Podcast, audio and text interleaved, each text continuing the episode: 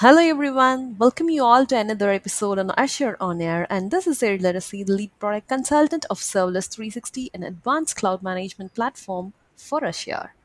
Today I have an very encouraging guest, Henry. And Henry works as an independent DevOps and Azure architect in the Netherlands region. Uh, he enjoys sharing his knowledge, Azure knowledge, to the community through various platforms like speaking at conferences, writing blogs. In fact, he writes an book on his own. And in today's episode, we are going to explore more about Henry, his Azure knowledge, his expertise in working as infrastructure as working with infrastructure as code and a lot more about his personal uh, explorations as well. And here i have henry for you all. Welcome you henry. Thank you so much, uh, Isai. It's great to be here. awesome.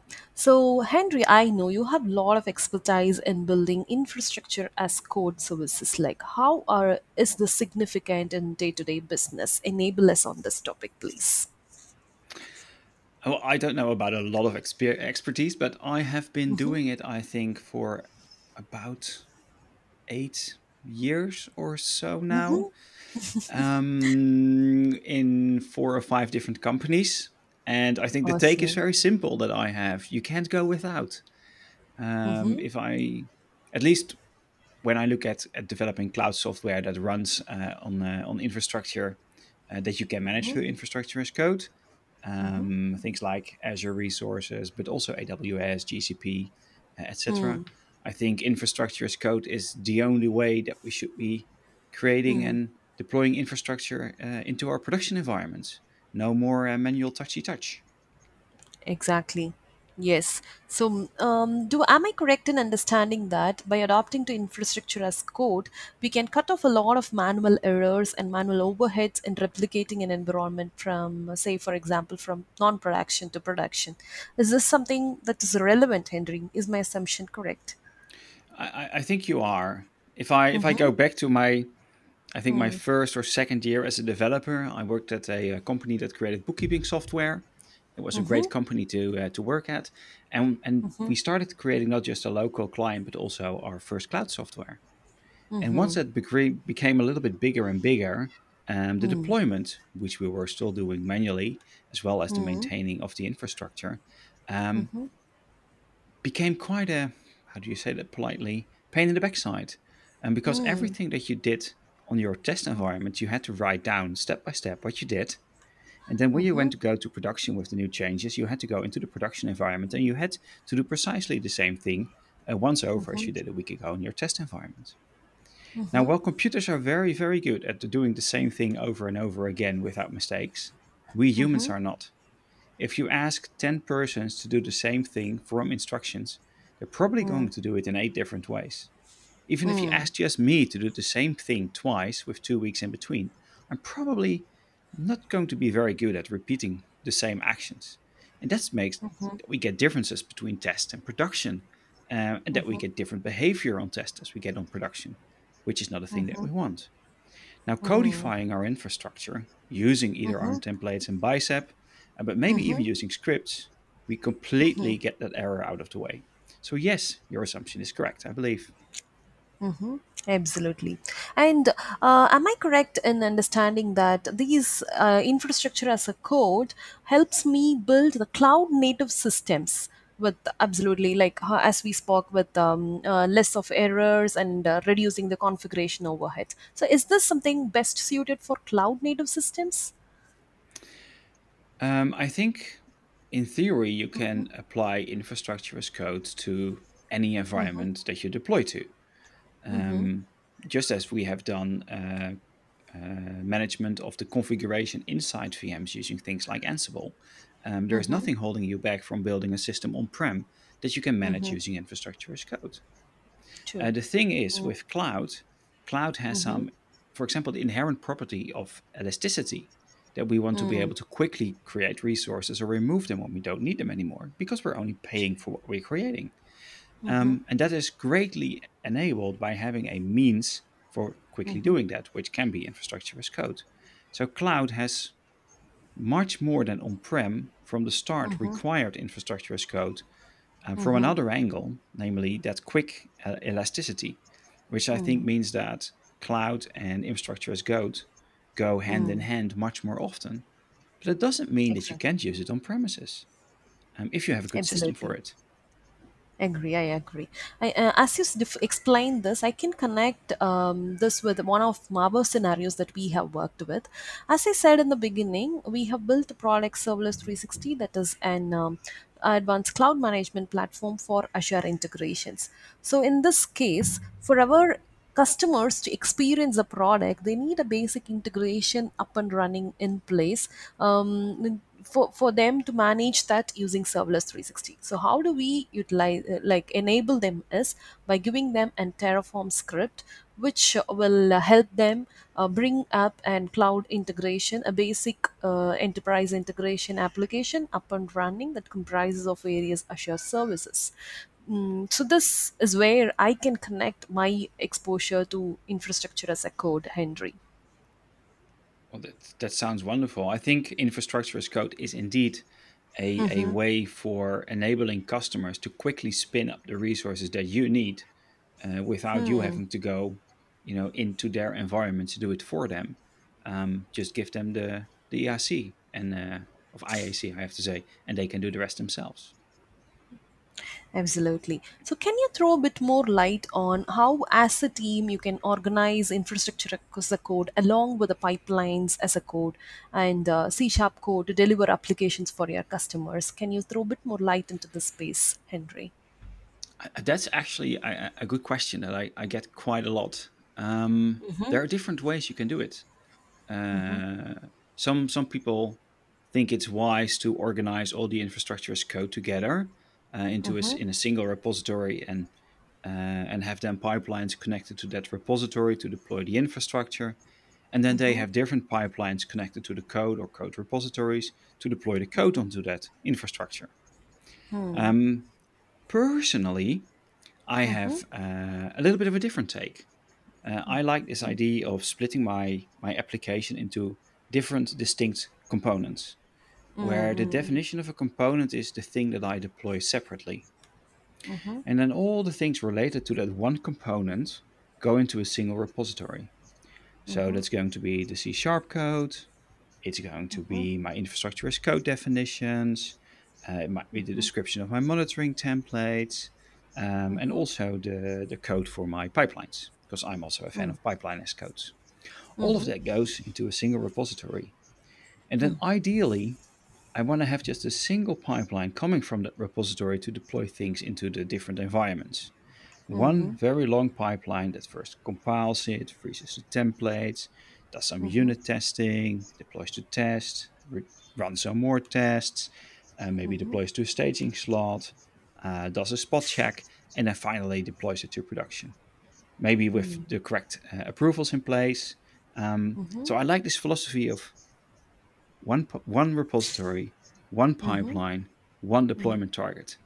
Um, just so slicing my my code base, so to say, uh, per component. That's uh, an approach I take, and it has worked uh, really well so far for us.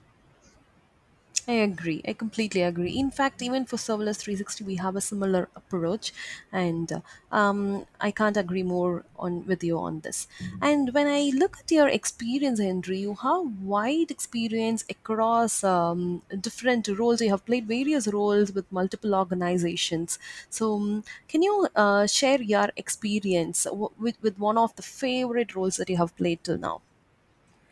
One of the favorite roles, um, and maybe, maybe a bit unexpected. Um, besides uh, the the larger gigs that I've done, I Mm-hmm. also uh, provide training or workshops uh, Mm-hmm. occasionally, Mm-hmm. um, and I think those are one of the most thing, fun things I do because you get to go to people that Awesome. um, want to learn something. So right from the start, um, we have something in common. Mm-hmm. Um, often they are eager because otherwise they wouldn't have been there. Um, and and you get a day to spend with them to to teach them about something that I'm passionate about, uh, that they are Mm-hmm. looking to learn. Um, and it's a great way to just step out of my own work for for a while and also you know take Yeah. a look at problems that other people are Mm-hmm. dealing with and, and learn from them Mm. as well. So that's, I think, one of the things that I enjoy the most. Very true, very true. I even I enjoy uh, sharing my knowledge through community events, and I can completely correlate. Um, how does it feel like? Like when we share our knowledge, it's mutually learning back as well.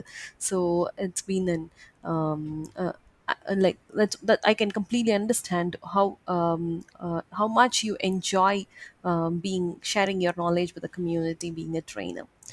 and it Awesome. goes back and forth right Yeah. because when i Mm, when i work um, I, I build experience that i can use for teaching and when i mm, when i teach i get questions that i don't know the answer to so true. uh, i can learn new things and for me hmm so that that builds like a circle um, and Yeah. i think the best training comes from experience not just from theory um, so it, i hope it also helps my customers uh, to get better trainings Absolutely. Yes, yes. I agree. Talking about your book, Henry, and I'm sure a lot of your experiences would be um, accumulated in the book. And um, tell us more about your book. How did you get an um, a trigger to put down your experiences into a book? Where did it all start? Um, uh, this this book, this uh, this is the second book that I uh, participated in. Uh, I didn't Mm-hmm. write it alone, by the way. Uh, I wrote it together with two uh, two close friends Mm, and people I've worked with in the past, uh, Eduard mm-hmm. Keilholz and Erwin Staal. Uh, Mm-hmm. and this book started when I um, I was working on uh, on my uh, previous book, and Mm-hmm. of course, when you write a book, you go through this thing like, "Oh, this is amazing," and then somewhere about a third, it feels like Mm, this is never going to get done, and then you're going through half a year of pain, and then slowly mm, towards the end, you feel a little bit better about yourself. But at at s- at mm, some point, I promised myself to never write a book again, and then I, I finally finished the first book, and I had it in my hands, and right at that spot, I got an email from Manning saying. Would you like uh-huh. to write us a book about infrastructure as code? And I looked at the book in my hands. I said, "Of course, this is fucking awesome." Um, so going going back to the to the thing that I promised myself, and then I thought, "Oh no, what did I do? Why did I say yes?" And then I asked Erwin and Eduard to help me. Um, so Mm, that because what that's one of the things that I I learned from my previous book. Um, even though Mike mhm, wrote a chapter, the remainder of the book I had to write alone. And working mhm, alone is not for me. I enjoy working in a team. And mm. so I'm really happy that I got Eduard and Erwin on board and that we finished the book together in the last year and a half. So that's the story. Awesome. That's the story. How did it all start? And now coming to the um, second half of the story, what can we expect from this book, and who is the right target audience um, to read this book?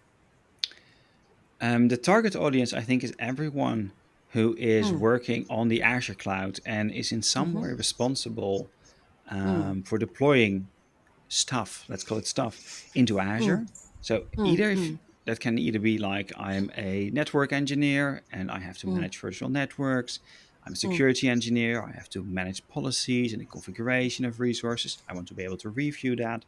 Or somebody mhm, in an application team which has to manage their own infrastructure for the component or components they are running. mhm, Um, so I think every engineer that touches on Azure. Now, what to mhm, expect from the book? This book is called Azure Infrastructure as Code with ARM templates and Bicep. And that's mhm, because we have taken the conscious choice to mhm, only write about the native infrastructure as code capabilities of Azure. ARM mm, templates, uh, mhm, Bicep, Azure mhm, policy, mm, um, deployment stacks. There's a little bit in them uh, in there about that as well, even though it's not in uh, public preview yet. Um, there is mhm, stuff in about Bicep registries. I think the mhm, full ecosystem um, that you mm, can use natively on Azure is in there. Mm, also mm, means that the mhm, big competitor, let's call it that, Terraform, is not mhm, covered because that's not a native mm. tool. So if you are working solely with Azure, I think this Mhm, book is a really good approach to getting started because the native tools are more simpler to start with than Terraform. If you have requirements that really require you to do more than that, mm, um, mhm, it's still a good foundation, but it might be that you need more later on. mm. so we can look for it in your upcoming book and this book is also available in as an ebook so we are going to share the url with uh, mm, uh, for the listeners to grab an ebook uh, right from here in the description of this podcast yeah All right, thank you. awesome so, uh, Henry, I see that you play multiple roles, and now being an independent solution architect, you might be working with multiple customers at the same point in time, right? How do you differentiate your uh, role as a full time employee and as an uh, independent consultant now? How, how is it different? Um, you mean when the when the, when I two compare the two? Ooh, Compare the two. I don't know really because um, the engagements that I do often I have one like big client at a time that takes somewhere between three or five days a week, and that's very comparable to being a full time employee. okay. Um, well, I do have more freedom. Things like if, if I want to go away for a day or if I want to start a little bit later, which I like to do, um, and then work a little bit later as well. Um, uh, so there is a little bit more freedom. Yeah. Um, I, I still, because I'm long longer with a client and I'm there for multiple days, I, I still strongly identify with the product and the thing we want to achieve. It's not mm-hmm. easier to, to, to stop at five than it was when I was an FTE. True. Mm, mm, um, sometimes it feels like people just a little bit more easily listen to you because mm-hmm. you're external and temporary and you have just been coming in from another company or another gig. Well, as an FTE, people know you for a longer time and it's like, yeah, you always say that. Um, and of course, what I had once that, that when the job was done, that I came in to do, and they wanted to me to do something else as well, I just could say, "I'm sorry, no, I don't want to do that. I'm just going to move on to uh, to another gig right now." And for post uh, recording, uh, we have to uh, cut this part out because my headset just stopped, so I need to switch on my other headset before I can hear you again. One second, please. Yeah, sure.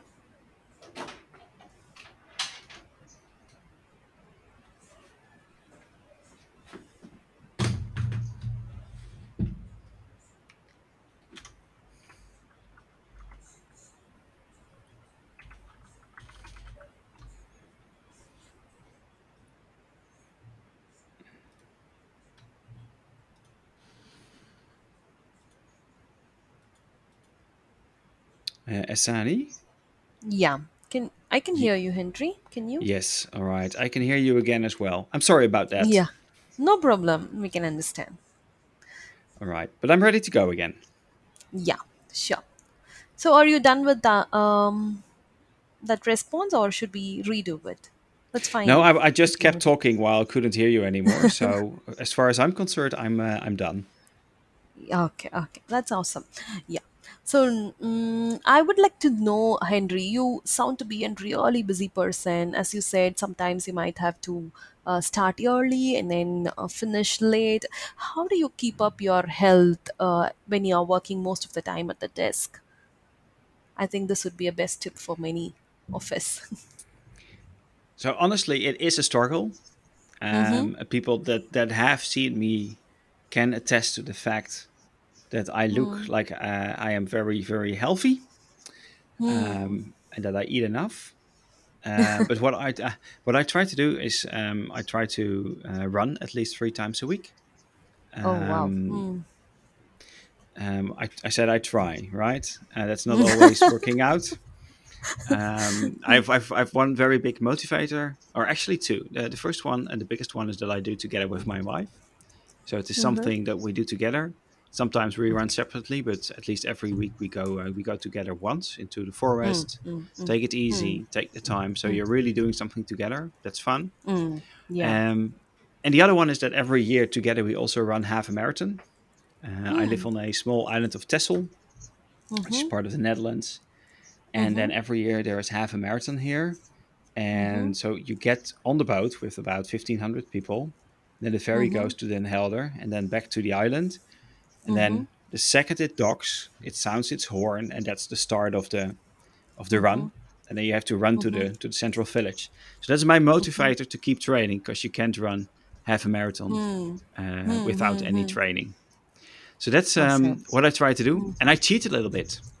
Um, I- Sometimes I start a little bit early, and then halfway the day I go for a bike, or halfway the day I go for a run. Just break your day into different parts and and uh, and move a little bit in between. Someone I just Okay. heard uh, a great quote once, um, which said, "Everybody has to walk for at least half an hour each day, true. unless you're very busy. Then you have to walk for an hour." Um, which illustrates the point that we need to downtime. Walk. We need to relax. We need time to collect our thoughts and do nothing. Be pointless for a bit.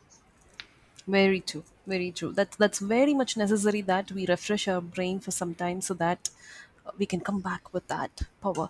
And you know what, Henry, the um, the way you have put forth your response itself has given us a refreshment and motivation to ensure that we strike a balance at work and life. So um, that's a great advice uh, for all those who spend most of our time at the desk, make sure that you cut off your day, spend some time to refresh yourself, and then walk every day, as Henry says. Awesome it is.